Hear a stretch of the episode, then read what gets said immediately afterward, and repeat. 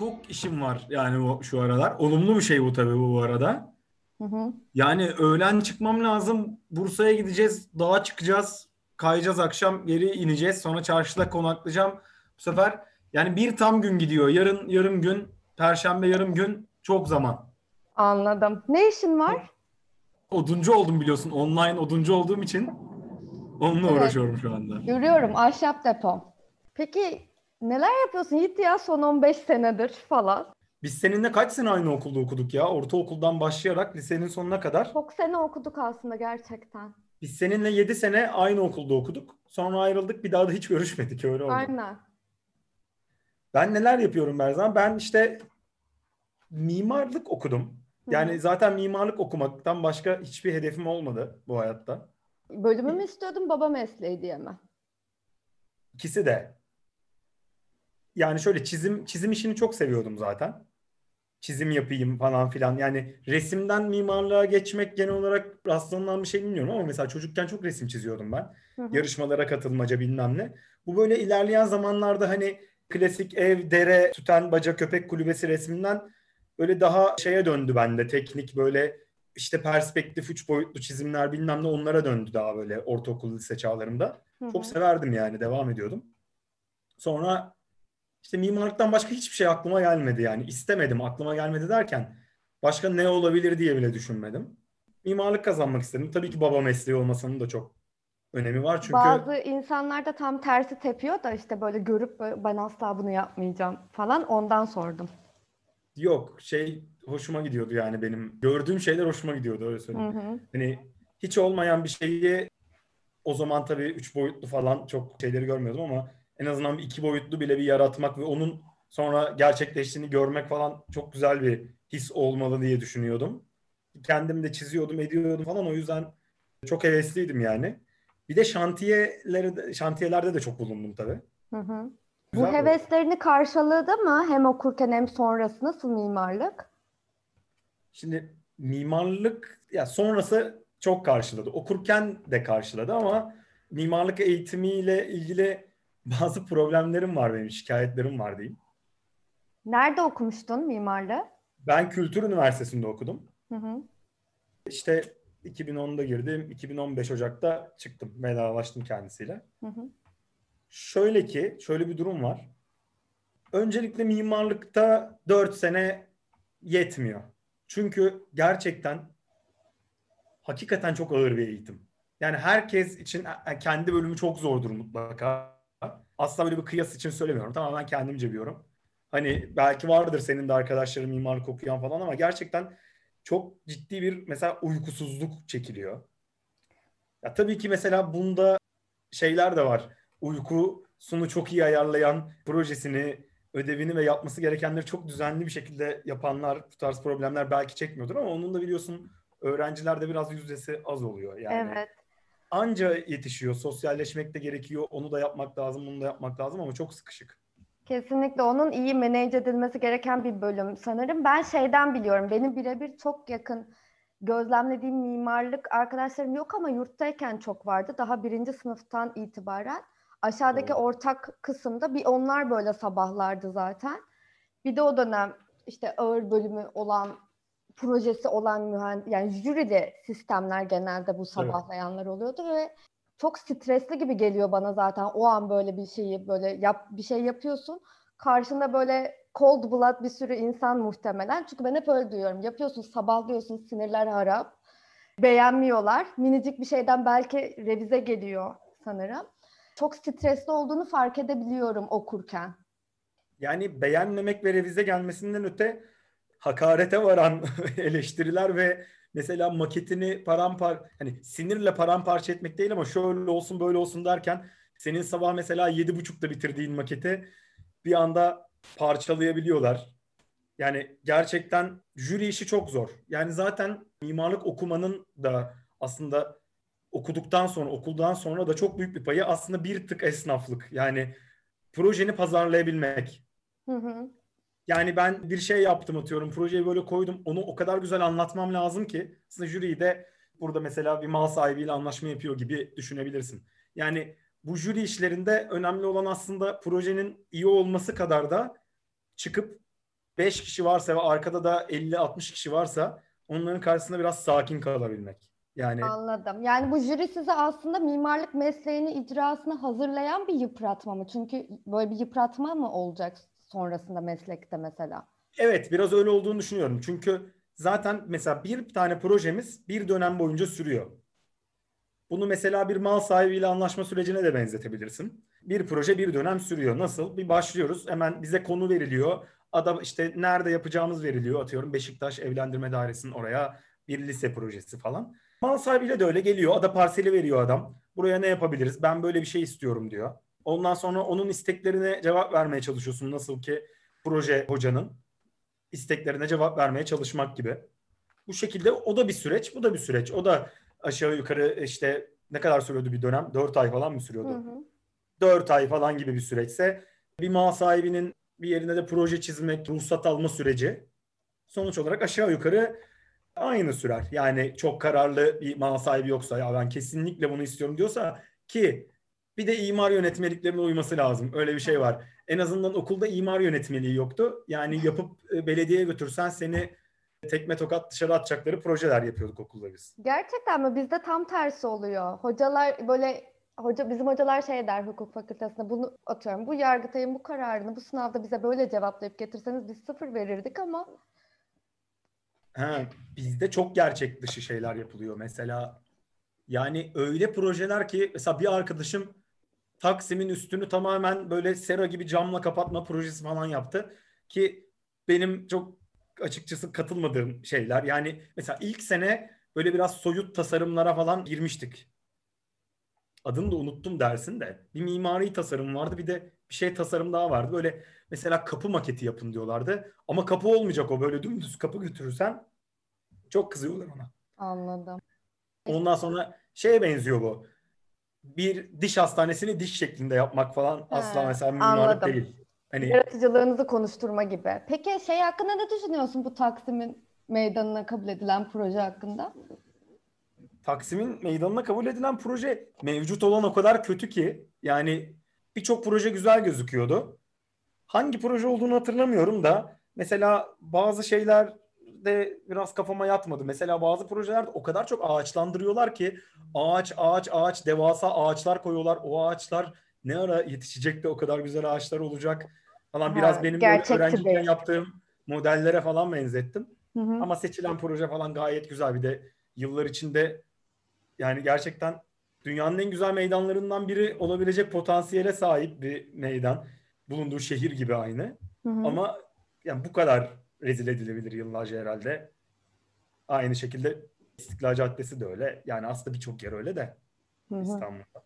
Ben de öyle düşünüyorum bir vatandaş olarak, sade bir vatandaş olarak. Peki, severek girdiğin bölüm seni okurken aldığın eğitim tatmin etti mi?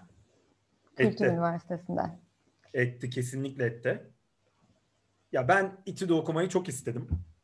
Güzeldi de sıralamam aslında. Kazanabileceğimi sandım ama böyle ucundan falan giremedim sanırım bir şekilde. Ondan sonra aslında biraz içim buruk gittim. Hatta ilk orası geldiğinde dedim ki ben bir sene daha hazırlanacağım. Olmadı yani istediğim şey. Bir sene daha hazırlanayım hemen. Ondan sonra Yıldız Tekniği yazmamış mıydın? efendim Yıldız Teknik. ya Yıldız Tekniği de tutturamadım bir şekilde. Benim ÖSS hikayeme çok benziyor. Bak şu an gidişat çok benziyor seninle ama ben çok başka bölümlere sıçradım falan bir şeyler oldu. Yani ben biraz da şaşırdım. Yani çok güvendiğim bir yerden patladım işte. Tam böyle sınav stresi işi ki aslında dünyanın en stressiz insanlarından biriyim bu konularda. Sınavın içinde çok güvendiğim matematik kısmında 3-4 soruda takılınca falan böyle bir ufak bir şey yaşadım yani orada bir stres mitres. Neyse çok sıkıntı olmadı. Biraz içim buruk gittim ama gerçekten çok memnun kaldığım bir mimarlık eğitimi aldım bu arada. Hı hı. Kesinlikle çok iyiydi. Yani böyle bir kampüsümüz falan, bir kampüs havamız falan yoktu mesela. Kültür Üniversitesi'nin binası eski bir otel binası. Bakırköy'dekinde miydiniz siz de? O E, Ataköy'de. metrobüsten görünen. Aynen öyle metrobüsten görünen. Öyle söyleyince çok çok kötü oldu ya metrobüsten görünen deyince. Neyse güzeldi. Bayağı memnun kaldım. Hı hı.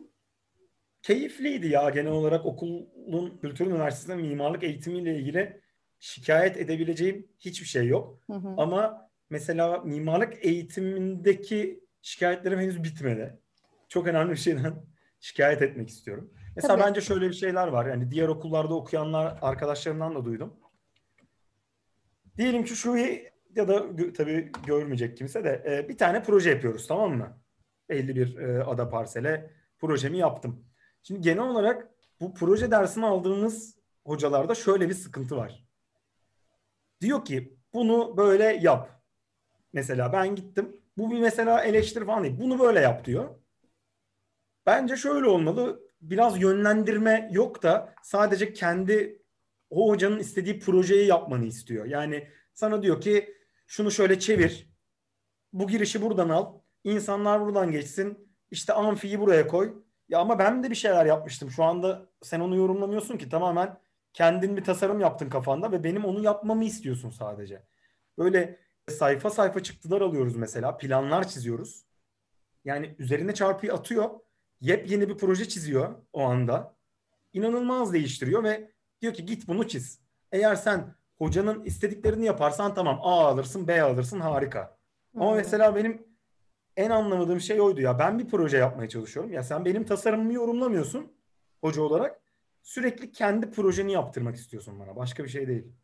Onun da derdi bence yıl sonunda olan işte proje sergilerinde bakın benim öğrencilerim harika projeler yaptılar. Çünkü ben çok iyi hocayım. Şovu yapmak mıdır diye düşünüyorum. Ego tatmini o zaman. Biraz öyle. Birkaç hoca da çok vardı o mesela yani. Adam sadece kendi projesini yaptırmak istiyor. Ya o senin tasarımın, benim tasarımım değil ki. Resmen bana işte şey yapıyor, çalışan yapıyor. Git bu projeyi çiz. E, ama bu senin tasarımın yani şu an. Hı hı. Peki Ve sen bunu- iş hayatında da böyle mi çalışırken? Yani müşterilerinle. Tabii ki onların isteği olacak ama sana hiç alan bırakıyorlar mı? ya biraz alan bırakmak durumunda kalınıyor iş hayatında. Yani o aslında o kısım okuldan daha kolay diyebilirim eğitimden. Hmm. Çünkü ya burada mesela uyman gereken imar yönetmelikleri var sonuç olarak. Okulda yoktu. Hani bir ara onu konuştuk ya o kaldı. Mesela imar yönetmelikleri dediğin şey senin elini kolunu bağlıyor. Yani sonuçta uçup kaçamıyorsun istediğin gibi. Okulda uçup kaçıyorduk. Anladım. Sonuçta burada iş hayatında da mal sahibine bunu anlatabiliyorsun. Diyelim ki anlamadı. Gidersin beraber belediyeye. Anlat kardeşim dersin. Anlatır. İmar planı notları var. Hepsi yazıyor yani. Bunlar da anayasa gibi bir şey. Hı hı. Çok sık değişiyor maalesef burada ama Evet. bunlara uymak zorundasın. Onun isteğine göre, imar yönetmeliklerine göre zaten ortalama bir şey çıkıyor genel olarak. Peki bu Türkiye'de mimarlık sanatları körelten bir şey mi bu yönetmelikler, düzenlemeler vesaire? Yoksa hala burada mimarlık bir sanat olarak icra edilebiliyor mu? Ya Türkiye'de mimarlık sanat olarak icra edilebilir ama yerine göre. Atıyorum Kaş'ta çok güzel bir villa arsasına sanatını icra edebilirsin. Ama Eskişehir'de Tepebaşı'nda bir ara sokakta atıyorum Çamlıca'da 6 daire projesi yaparken yaptığın şey çok sanat olur mu bilmiyorum. Yani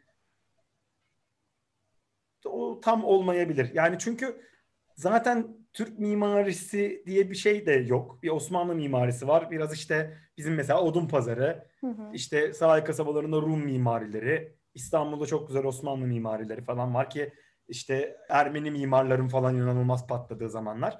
Hani bizim Türk mimarisi şey gibi biliyorsun. Apartman yani gözünün önüne geliyor zaten direkt Evet, biliyorsun. kentsel dönüşüm geldi benim gözümün önüne. Pimapenle kapatılan balkonlar ve işte turşu kurulan. Ondan sonra e, dümdüz apartman yani bazen çini, çini kaplanıyor falan korkunç korkunç şeyler var. Onun dışında dediğim gibi bu imar yönetmeliğine uy- uymak zorundasın. 200 metre bir arsan varsa onun içine zaten yaptığın şey bir kata iki tane daire sığdırsan cephede bir iki hareket yapsan çok ortalama şeyler çıkıyor. Yani ve mecbursun biraz da. Ekonomik boyutu da var işin. Tabii, anladım. Kaş'ta ama sizin Almont villalar mıydı? Doğru söylüyorum değil mi ismini? Evet evet doğru. Hı. Sanatını icra ettiniz mi orada? Nasıl bir proje? Yani çok keyifli bir proje oldu o. Böyle benim de bu arada ilk imza attığım projeydi o. Hı hı. Ya o çok keyifliydi. Mesela orada da aslında mesela orası da 1600 metrekare bir alan. İşte %33'üne inşaat yapabiliyorsun. 500 metreye 4 tane villa sığdırdım. Hani orada da aslında bir sıkışıyorsun. bir yani daha fazla şey çıkartmaya çalışıyorsun ortaya ama hani çok keyifli oldu. Bence evet yani o konuda içim rahat. Gerçekten bir insanın çok rahat yaşayabileceği evler oldu onlar mesela.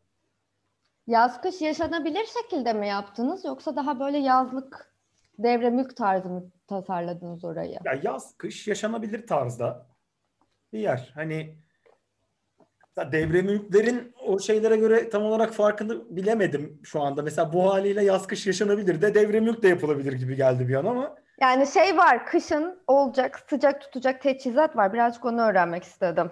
Kışın sıcak tutacak olan teçhizat kaçta klima. Peki. Ha, bir de Doğru şey diyor var yani. olabilirsin ya. 15 dereceymiş şuranın orası. Tabii canım ben yılbaşında gittim 20-25 derece arası denize girildi çıkıldı. Çok rahattı yani. Felaket. Denize de girmezsin ya. Girilir girilir. Yani bayağı güzeldi de bilmiyorum. Herkes bana katılmıyor bu konuda zaten. Evet. Peki senin Kaş'la bu şeyin ne duygusal bağı? Benim Kaş'la duygusal bağım tamamen şu yani biz 2002'den beri oradayız işte. Kaş'tan önce Finike'deydik. Yazın Finike'ye giderdik. Hı hı. Finike çok... Finike'yi sevmiyorum gerçekten. Asla gelişmedi. Çok ben yani kumsal fobim var benim Finike yüzünden sanırım. O kadar sevmiyorum ki. Neyse 2002'de Finike'ye gelip giderken falan böyle bir Kaş aşinalığı falan olmaya başladı. Ben o zaman 10 yaşındayım tabii de. Zaten Babamlara o zaman Kaş'ta çok popi mi? Değil bence. Efendim? Pa- Kaş'ta çok popi falan değil herhalde bence. Siz herhalde böyle gerçekten dutlukken gitmişsiniz. Kaş'ın popüler olması aşağı yukarı 2013, 2014 falandır. Ben de öyle yani son yıllarda duyuyorum. Ya tabii 2002'de ilk yazımızı geçirdik orada. Yani bildiğin köy, köy meydanı. İşte böyle babamlar tombul efes içiyor, biz futbol oynuyoruz falan. Hı hı. Tamamen öyle bir ortam. Çok güzeldi yani. Tabii ben çocuktum yani o zaman. Çok keyifliydi. Böyle gerçekten kimse bilmiyordu. Ben o zaman okulda falan da ya biz Kaş'a gidiyoruz falan diyorum. Asla bir tane bile bilen insan yoktu o zaman. Sonra ben liseye geldim. Sonra biliyorsun biz böyle bir kavimler göçü gibi gezmeyi seviyoruz. 15 kişi falan. Evet, Öyle evet bir- güzel bir ekip. Aynen onları falan götürmeye başladım. Onları da böyle bir kaşçı yaptım bayağı bir. Sonra duygusal bağım çok artmaya başladı. Tabii orada böyle çok samimi arkadaşlarım falan olmaya başladı. Yani yazlık arkadaşımdan daha öte arkadaşlıklar. Çünkü çok uzun süre geçirdik beraber. Ondan sonra biraz popüler olmaya başladı Kaş. Ben böyle bir iki yere gittim arada ama yani gerçekten bir kere Çeşme'ye gittim. Bir kere Fethiye'ye falan gittim. Böyle o kadar hızlı bir şekilde Kaş'a dönüyorum ki oralardan. Koşarak falan çıkıyorum her yerden. Yani başka bir yerde rahat falan da edemiyorum artık. Biraz aslında olumsuz bir durum da olabilir bu benim için. Sonra öyle bağlandık yani Kaş'a. Seni peki Ecem gibi yerleşmekten ne alıkoymuştu? Ya Ecem gibi yerleşmeme benim biraz var. Yani çünkü biraz işlerim var. Ya Kaş'a yerleşmeden önce daha yapmak istediğim çok şey var. De yani nasıl söylesem ya şimdi oraya gidince mesela bir mimarlık ofisi açıp villa projesi çizip oturmak, büyük çakılda gün batımı izleyip falan sebze suyu içmek falan şu anda beni kesmeyebilir yani. Anladım. Çok seviyorum. Kışın gitmeyi daha da çok seviyorum. Ama biraz fazla sakin şu an için. Henüz daha o kadar değil diyorsun. İşlerine Güzel yani. girelim bu arada. Neye gelelim? İşlerine. Sanattan İşlerine. zanaatı ahşap depom nasıl oldu? Ya ahşap depom nasıl oldu? Bir gün tavana bakarken tamamen böyle gelişti yani. Ya şey düşündüm. Şimdi evlere kapanma falan düzenlerine yeni alışıyoruz böyle Mayıs aylarında falan. Mayıs sonlarında. Hani bir sürü yeni şey çıkmaya başladı biliyorsun işte. Mesela bunlardan biri de evde yani bu çok küçük bir kitle aslında ama hani evde marangozluk yapan insanlar var. Marangozluk veya ahşap boyama, işte bunun gibi şeyler. Ahşap hobi işleri. Yakması var, bilmem nesi var falan filan. Bunun işte evde geçirilen süreyle birlikte bu da doğru orantılı bir şekilde zaten arttı. Bizim de atölyeden gelip böyle kereste alan insanlar var. Ama nasıl alıyorlar? Mesela geliyor arabasıyla. Nereden biniyor bilmiyorum. Arabayla geliyor. Bir dünya yol yapıyor. Sonra onları böyle kucaklıyor. Bütün talaşıyla tozuyla arabasına koyuyor. Ağır bir malzeme. Evine götürüyor. Sonra bunu mesela bir raf haline getirebilmek için, düzgün bir hale getirebilmek için çok fazla çaba sarf ediyor. Yani işlenmeye hazır hale gelmesi de zor bir kerestenin. Bunun dedim ki yani nakliyesi ne kadar zor diye düşündüm. Bir sürü iş. Sonra biraz işte bir araştırma yaptım. Böyle hani acaba bu istenilen ölçülerde ham bir ahşap olarak gönderiliyor mu yani? Nakliyesi var mı kargo? Ben mesela 20'ye 20 tahta istiyorum. 5 tane alacağım. 2 tanesini boyayacağım. Üçünü de kesip kutu yapacağım. Boyadıklarımı da onun içine koyacağım. Ne bileyim. Hı hı. Çam lazım, kayın lazım, işte ağaç çeşitleri. Yani böyle çıktı. Baktım bir veya iki tane şey gözüme çarptı. Hani onlar da çok fazla sosyal medyada yoktu. Ondan sonra böyle bir şey yapalım dedik. İşte marka tescili de çok uzun sürdü bu arada. Gerçekten Mayıs sonuydu. Ben Aralık başında başlayabildim bu işe. Hani biraz kafamda soru işaretiydi aslında. Bu hesabın da aslında biraz da sempatik gözükmesi adına da böyle işte ürünler de yaptık yanında. Raftır, kutudur, şaraplıklar. Çam yapıp çekilişe koymuştunuz. Ben onu çok sevimli buldum. Evet yılbaşı ağacı işte çekiliş olsun falan filan ki onda biraz da geç kaldık bu arada. Ondan sonra öyle bir fikir olarak Yo, takipçini gelişti. gördüm. Bence hiç fena değil eğer satın almadıysan. Yok yok satın almadım. Bence gayet iyi. Organik takipçi deniyormuş onu da yeni öğrendim. Yeni evet. öğrendiğim için çok sık kullanıyorum bu arada. Bunlara biraz Başka evet al- alış influencer reis. Aynen birkaç kere daha söyleyebilirim. Yeni öğrendiğim birkaç kelime daha var sosyal medya ile ilgili. Ya şimdi kendim yönettiğim için hesabı çok yeni şeyler öğreniyorum. Mesela Instagram reklamları falan. Hı hı. Onların böyle hedef kitleleri falan. Öyle biraz ilgimi çekti. Güzel. Özlem beni çok yönlendiriyor gerçekten. Hı hı. Git diyor sürekli hikaye koy. Öyle yaptın mı böyle yaptın mı? Onun çok katkısı var. Ondan öğreniyorum biraz. Çok kötü fotoğraf çekiyordum. Damdum. Onları biraz ayarlamaya başladım. Açılar falan. Şimdi biraz daha iyiyim yani o konuda. Şeyi diyordum ürünler yaptım mesela. Biraz hesapta sempatik gözüksün hem de ürünlerimiz olsun dekoratif. Şey diye düşünüyordum. Bu sadece ahşap satma işi biraz daha zihni sinir projesi gibi ama ürünler her şekilde satılır diye düşünüyordum. Ama Olmadı asıl mı? fikrin, fikrin çıkış noktası daha sağlam oldu. Yani daha çok ahşap satıyoruz şu anda. Hatta hmm. neredeyse ürün satmıyoruz modunda. Ama sürekli bir şekilde insanlar ne, işte hangi ölçüyü istiyorsa onu yazıyor, onu kesiyoruz, gönderiyoruz. Öyle bir şeye dönüştü. Öyle de devam edecek gibi gözüküyor. İyi, iyi gidiyor o zaman işler ya. Sevindim. Buradan. Peki şu an sadece bunu mu yapıyorsun? Yok şu anda bunu yapmıyorum. Bir yandan projelerim var. İki tane projem var. Ruhsat almaya çalıştığım.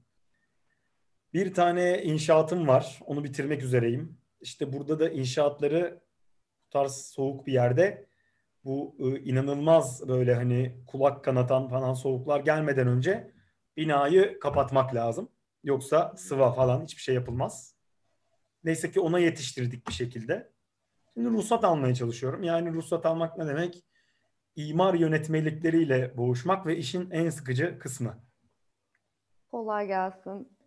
Yani şey çok güzel. Projeyi çizme aşaması işte yani burada mal sahibi de benim. O yüzden çok bir problem yok ama o projeyi götürüyorsun ve belediyeden bu baca havalandırma bacası 50'ye 50 değil 60'a 60 olacak diye senin projen reddedildiği zaman hmm. gerçekten çok sinirlerim bozuluyor. Çünkü minicik birisi... bir şeye bütün projeyi çöp edebiliyorlar mı? Tabii 10 santimden 20 santimden işte sıkıntı yani imar yönetmeliğine uyacak. Tabii imar yönetmeliğinde 60'a 60 yazıyorsa gidip 50'ye 50 yapıyorsan senin hatan ama öyle örnek olsun diye söylüyorum ama Anladım. bazı şeylere bu böyle olmaz gibi hani projeyi çok zora sokan imar yönetmelikleri var. Keşke bazı projelerde yoruma açık olsa diyebileceğim kurallar var mesela bence olmalı ama nedense olmuyor. Umarım öyle revizeler olur ya sizin de önünüz daha ferahlayıp açılır gerçekten rahat rahat gerçekten çalışabileceğiniz.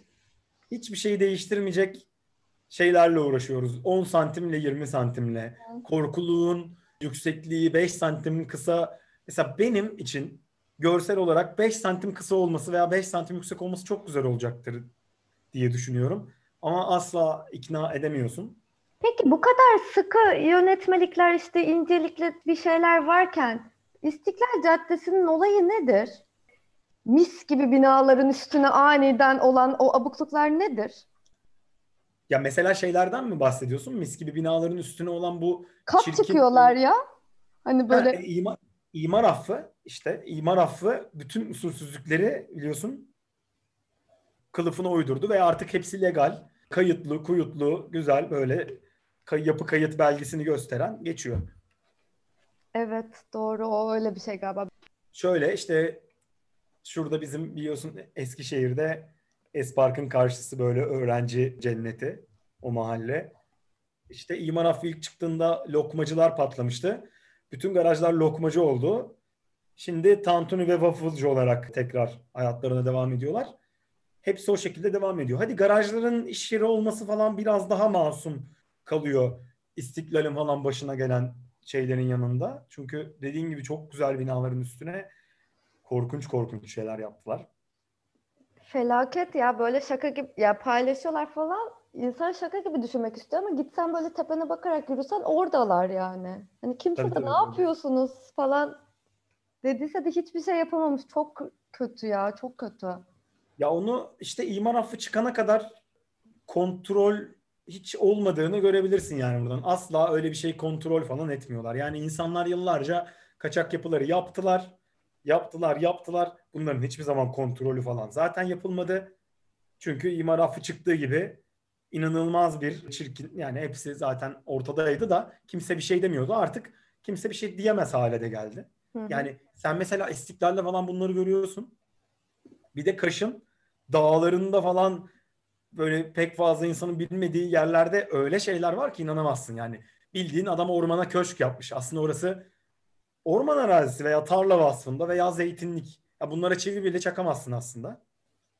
Bildiğin köşk var orada ve köşkü nasıl legal hale getiriyor? Cep telefonunla fotoğrafını çekiyorsun. E-Devlet'e yüklüyorsun. Kaç metrekareyse yazıyorsun. Bir para çıkıyor. Sonra götür kamu bankasına yatır veya istersen yatırma nasıl olsa erteleniyor da. Sıkıntı yok yani. Evet ya kılıfına uydurmacalar çok var bizde. Olan titizlikle 10 santime 5 santime bakar siz mimarlar olmuş galiba. Ya imar affını da bir kenara koy. Bu kadar 5-10 santim titizlikler, merdivenin genişliği 26 santim olacak. İşte kol mesafesi 120 santim olacak falan filan. Bu kadar detayda muhteşem şehirlerimizin falan olması gerekir gibi düşünüyor insan ama halbuki baktığın zaman çok da bir şey yok yani. O Ha mesela şey güzel. Bodrum başarılı galiba ya. Orada da bir nizam var yani kendi içinde. Kaş tutkum yüzünden Bodrum'a hiç gitmedim. O yüzden Ama görmüşsündür. Nasıl? Hiç mi gitmedin? hiç gitmedim. hiç gitmedin sorusuna hiç mi gitmedin sorusu çok iyidir bu arada. İkna olamadım. Yani ama bir fikrin vardır hani orada şey var çünkü belediyenin galiba yaptığı bir şey. Yani Muğla bazında olan değil zaten de binalar işte belli bir kata kadar hepsi beyaz, hepsi böyle bir nizamlı. Ya Yüksek evet, evet, biraz apartman fotoğraflar- göremezsin. Biraz fotoğraflardan falan biliyorum ama hani umarım orası da imar affıyla falan böyle bir terörize edilmemiştir yani. Evet ya umarım. Bir şey sormak istiyorum tekrar işte öğrenci Espark'ın arkası dedi. Sizin orada bir yurdunuz da vardı. Ön, Önçağ. Tabii tabii aynen aynen. Pandemi ne yaptı var. oraya ya? Pandemi buraya neler yapmadı ki yani mesela bu üniversite caddesi içler acısı bir halde. Çok kötü bir durum. Yani zaten işte her sektör gibi çok hazırlıksız yakalandık hep beraber. Evet. Ondan sonra işte Ama Eskişehir'in böyle temel şeyi hani öğrencidir ya. O yüzden tabii oranın yani böyle akan damarı böyle şey yaptılar. Tabii tabii direkt bitkisel hayata girdi şehir yani. Öyle Hı hı. düşün. Çok kötü oldu. Şöyle ki yani çok hazırlıksız yakalandık. Mesela bizde 5 tane öğrenci apartı var. Her birinin kapasitesi farklı ama atıyorum bir apartta bir kişi kaldı. Bir apartta 5 kişi kaldı. İşte çok kapasitesi fazla olan apartta 15 kişi kaldı falan. Şimdi düşününce Mart ayı Eskişehir'de hala çok soğuk havalar var. Kalorifer yakıyorsun. İşte bir sürü gideri var bunun. Yöneticisi var, bekçisi var. İşte hani ben bir apart işletmecisi olarak konuşuyorum şu an. Çok fazla giderin var ve Biz zaten her şey dahil olarak işletiyoruz burayı. Ya bir doğal gaz gideri var ki inanılmaz zaten. Hı Hani hı. Eskişehir'de ısınmak zaten zor.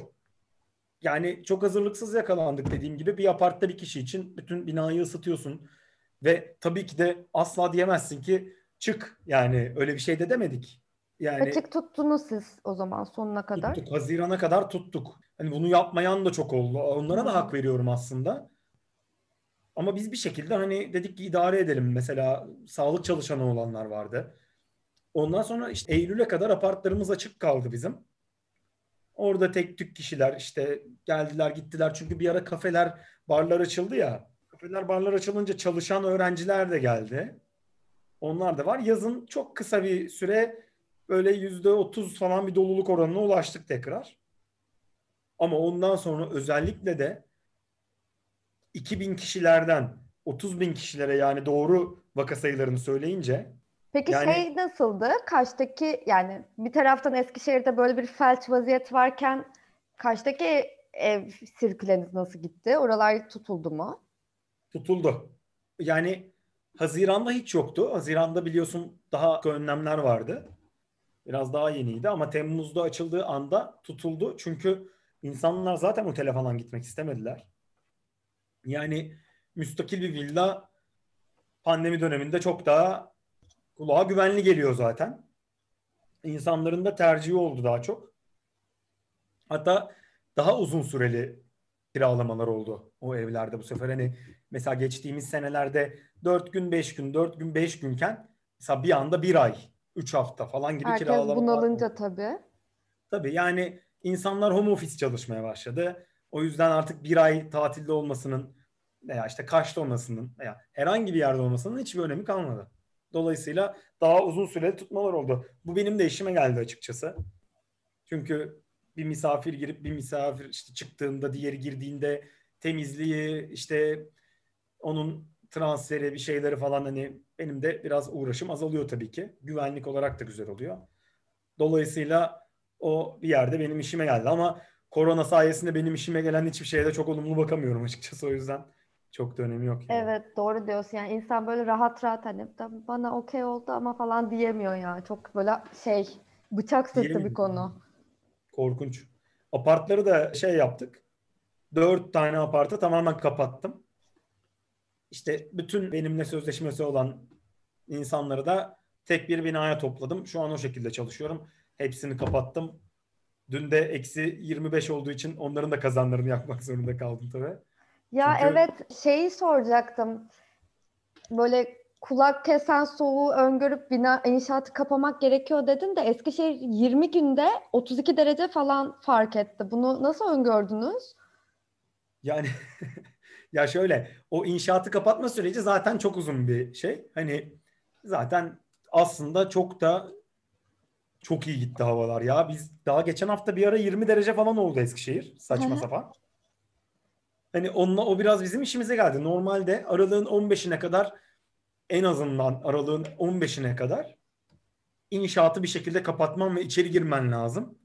Onu biz rahat yetiştirdik yani ocağın başına doğru, aralığın sonuna doğru bitirmiştik. Ama mesela işte havanın eksi 20 olduğunu görünce akşam Hı hı. mesela dün boş e, binalara gidip onların da kaloriferlerini çok az açmak lazım ki bunlar bütün içerideki tesisat falan patlatabilecek soğuklar aşağı yukarı. Çatlatır. Anladım. Bayağı bozar yani. Muhakkak. Bu arada çok kısa sürecek herhalde bu iş. Çünkü pazartesi yine 9 derece diyor. Bugün işte eksi 15'tik. Şey diyorum ben de az önce arkadaşımla konuşuyorum. Ya diyorum aşağı yukarı bir 20-25 derece hava artacak. Hı hı. Çok güzel olacak zannediyorsun ama aslında 5 dereceye 10 dereceye falan çıkıyor yani. 20-25 derece Evet artınca. eksi 20 çok felaket ya. Şu an hayal edemiyorum gerçekten orada olmayı 5 da. derece olunca biz burada şey oluyoruz, mutlu oluyoruz. Hadi mangala gidelim falan oluyor yani hemen. Nasıl gidiyor orada hayat? O kadar iyi gidiyor ki. Çok seviyorum Eskişehir'de yaşamayı. Bunu öngörerek mi zaman- İstanbul, ya İstanbul'da okurken ben döneceğim zaten mi diyordun? Yoksa hani baktın öyle mi? Hiç bakmadım. İstanbul'a gitmeden önce de yani Eskişehir'e döneceğimi biliyordum. Hiçbir zaman İstanbul'da yaşamak istemedim. İstanbul'da öğrencilik keyifliydi ama ben yapamam İstanbul'da. Yani zaten Eskişehir'i çok seviyorum. Eskişehir'in herhangi bir eksiği olduğunu düşünmüyorum. Avantajlarından biri mesela benim için çok Türkiye'nin merkezinde. Yani mesela İstanbul'a gitmek çok kolay. Ankara'ya gitmek çok kolay. Biliyorsun yani her yere yakın. Artık böyle Kaş'a gitmek de bana Bozüyük'e gitmek gibi falan gelmeye başladı.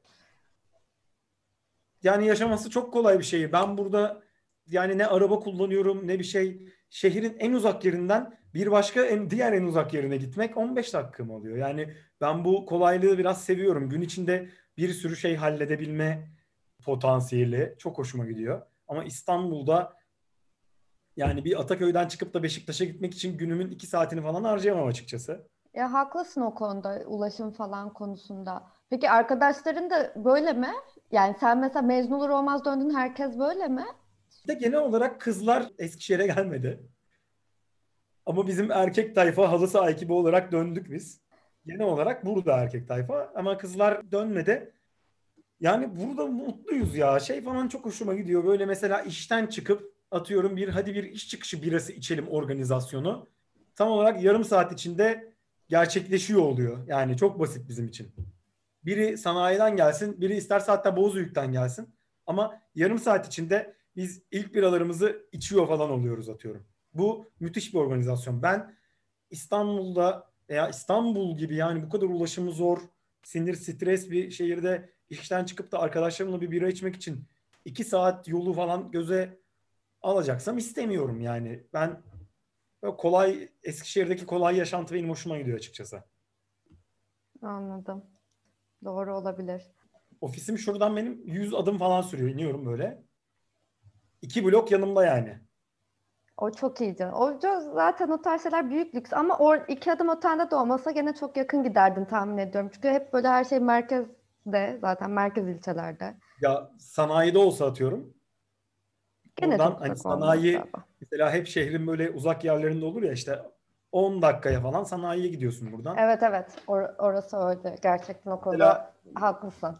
Şehirdeki ofisimle atıyorum ahşap depomun atölyesi de birbirine uzak aslında Eskişehir çapında ama 10 dakika falan sürmüyor gitmem ve günde 3 kere gidip geliyorum falan. Hadi bunu bir yap ya İstanbul'da. Yapamazsın. Evet ya chill bir yaşam yani.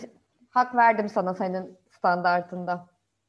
Güzel ya buradan işte ya şimdi desen ki ya hadi Gel İstanbul'a işte atıyorum bu akşam bir yere gidiyoruz bilmem ne Ecem'le çıkıyoruz sen de gel. Şimdi mesela normalde hiç üşenmem ne olacak çıksan iki buçuk saat sonra Kadıköy'desin falan. Yani çok kolay Eskişehir çok da bir problem değil zaten. Ya Eskişehir'den mi çıkıp geliyorsun ben burada herhangi bir yerden çıkıyorsun diye. Şey hayır hayır Eskişehir'den bahsediyorum yani böyle de İstanbul'a gidişlerim çok.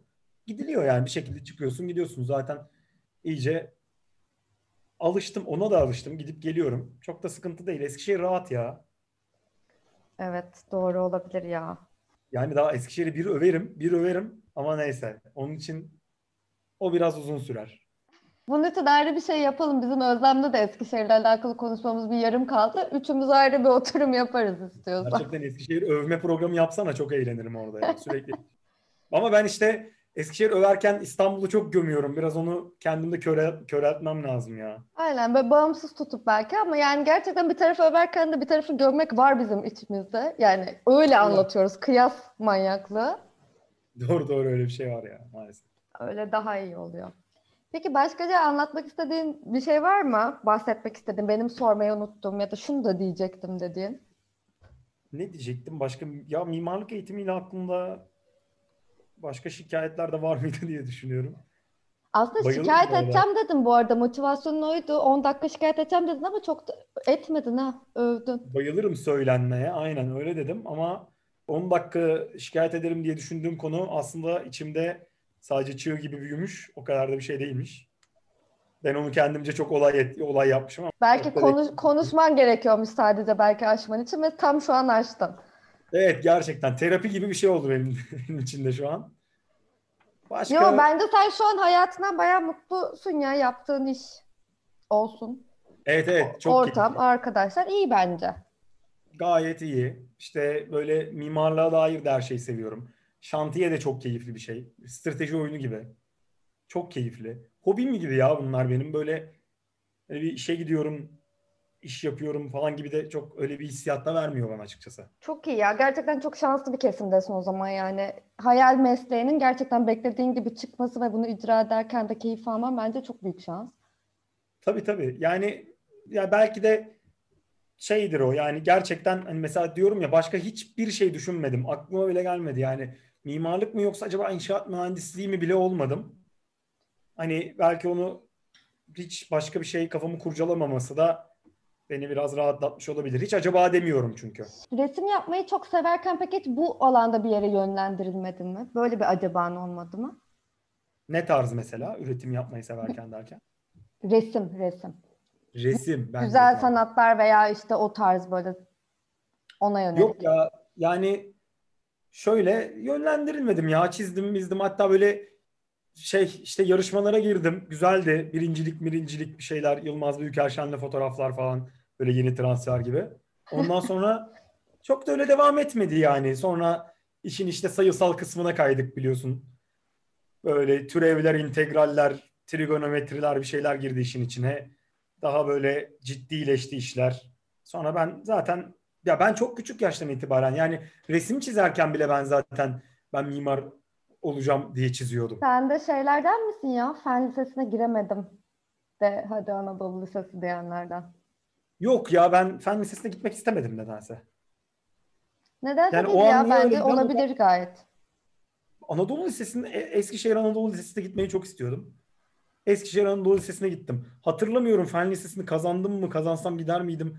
Onu inan hiç hatırlamıyorum. Hı hı. Ama Eskişehir Anadolu Lisesi'ni kazandığım için çok mutluydum. Çok keyifli bir şekilde gittim. Güzeldi de ya. Eskişehir Anadolu Lisesi de keyifliydi böyle. Dünyanın en rahat okulu falan da herhalde zaten. Ya evet o konuda bence atölyeden sonra bana da çok rahat gelmişti açıkçası. Herhalde orası böyle biraz gereksiz kasıyordu. Böyle ayaklara bakarak içeri sokmalar falan. Tabii canım onlar biraz saçmalık. Abukluklar. Bir de o birazcık daha şehirden uzaktaydı. Burada böyle bir kayış atabiliyordun daha rahat falan. Daha merkezde böyle çıkıp bir şeyler yapabilmeye daha müsait. Kimse çok sallamıyor falan. O konuda Yani- haklısın. O da biraz fazla mı serbestti? O da tartışılır yani. Ya biraz fazla serbestti. Çünkü sanırım şeymiş böyle birinci Anadolu Lisesi ya işte öğrencilere güvenip hocaların salması falan gibi. Belki diğer okullar daha iyi eğitim gördü bilmiyorum. Yüzde yüz daha iyi eğitim gördüler bu arada. Ben yani gerçekten hiçbir şey öğrenmedim büyük bir ihtimalle yani. Öyle basket maçlarında davul çaldım, okuldan kaçtım. Adalara gittim, batak oynadım falan. Yani ne olduğunu anlamadım ben EYL'de. Sonra da üniversiteye gittim. Tamamen böyle. Evet. Biraz öyle bir yer gerçekten. O zaman ben bu kaydı şimdi burada bitiriyorum başkaca. Tamam. Bir şey eklemiyorsak. Teşekkür ediyorum geldiğin için. Hani Rica ederim. cidden teşekkür ederim. Çünkü ne alaka falan da olabilirdik. Yok hiç. Bir saattir de konuşuyoruz. Evet Ee, evet gayet de güzeldi. Aynen. Eskişehir programını yapalım ya. Eskişehir dinleyicilerim biraz artsın istiyorum zaten. Evet Eskişehir övme programı müthiş olur. Kesinlikle katılmak isterim bu arada. Çok iyi olur. Aynen bunu kesin yapalım. Hatta Eskişehir'de yaparız. Bu olaylar durulunca bir kanlı kavak. Tam gerçekten ağzımdan aldım. Kanlı Kavak Türkiye'nin en iyi parkıdır. Bu konuyla ilgili sabaha kadar da tartışırım. Bu da bir tartışma konusu olsun. Aksini iddia eden aksini iddia ediyordur diyorsun. Tabii tabii gerçekten bu konuyla ilgili daha atarlı sözlerim de olacak o tartışmada. Hazırlanacağım yani biraz. yo bunu yapalım. Tamam. o halde bu kaydı burada bitiriyorum.